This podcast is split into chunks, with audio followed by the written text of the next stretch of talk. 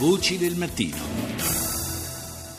Buongiorno di nuovo, buongiorno da Paolo Salerno. Dall'Unione Europea arriva un nuovo monito nei confronti dell'Italia, ma non soltanto, anche di Francia, Germania, Gran Bretagna e Spagna, paesi responsabili di non essere intervenuti di fronte al ripetuto sforamento dei limiti per l'inquinamento da biossido di azoto nell'area di alcuni fra i maggiori centri urbani del continente.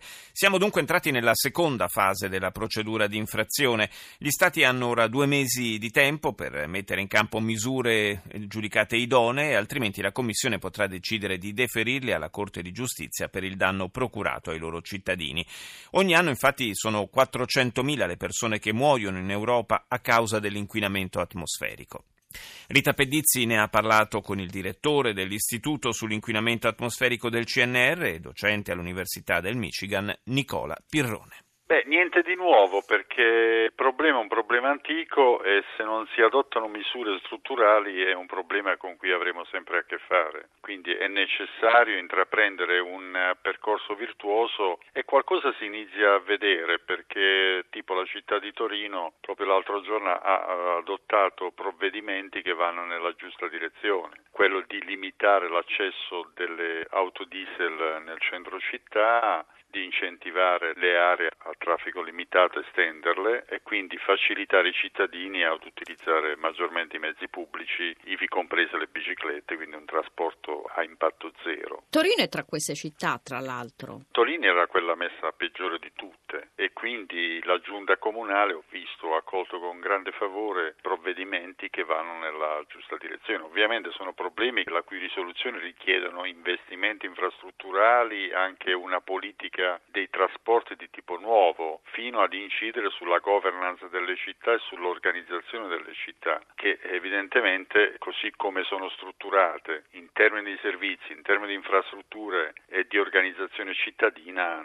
non vanno nella direzione giusta perché c'è una concentrazione di traffico veicolare non sostenibile nelle nostre città, questo da una parte. Dall'altra occorre incentivare e sviluppare una volta per tutte il trasporto elettrico, fare interventi strutturali per la ricarica e quant'altro. Poi l'altro problema dei centri urbani sono i riscaldamenti, anche lì occorre adottare delle politiche che ci consentano di abbandonare l'utilizzo di combustibili fossili. Ovviamente il metano è quello meno impattante eh, rispetto alle altre fonti tipo il GPL o la biomassa che negli ultimi anni ha visto un'esplosione in molti centri della provincia italiana. Come dire, le problematiche sono tante, però sostanzialmente stiamo parlando di traffico veicolare e riscaldamento domestico. E ci sono pesanti ricadute sulla salute delle persone. I primi a pagare il conto sono i cittadini e soprattutto i gruppi di popolazione meno protetti,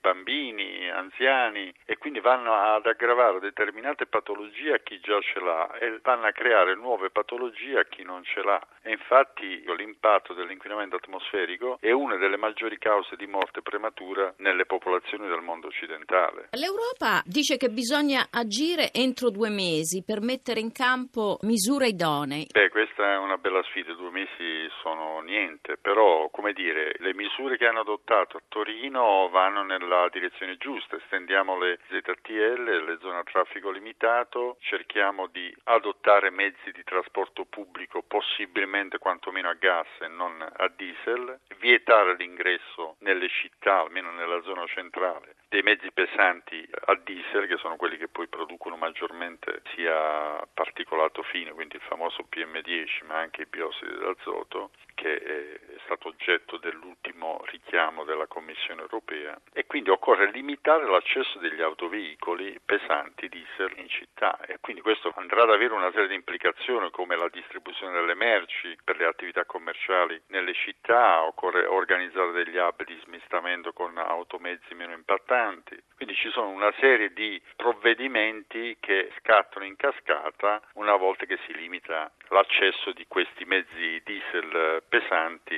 nel centro delle città italiane. Quindi bisognerebbe cominciare da qui. Questi sono i provvedimenti più immediati. Vietare è sempre il mezzo più immediato e semplice per un amministratore di una città, però a medio-lungo termine occorre adottare delle politiche urbane di grande respiro, occorre sviluppare una nuova visione delle città e agire di conseguenza. E qui vengono richiamati tutti quanti, dal governo nazionale fino al governo delle città.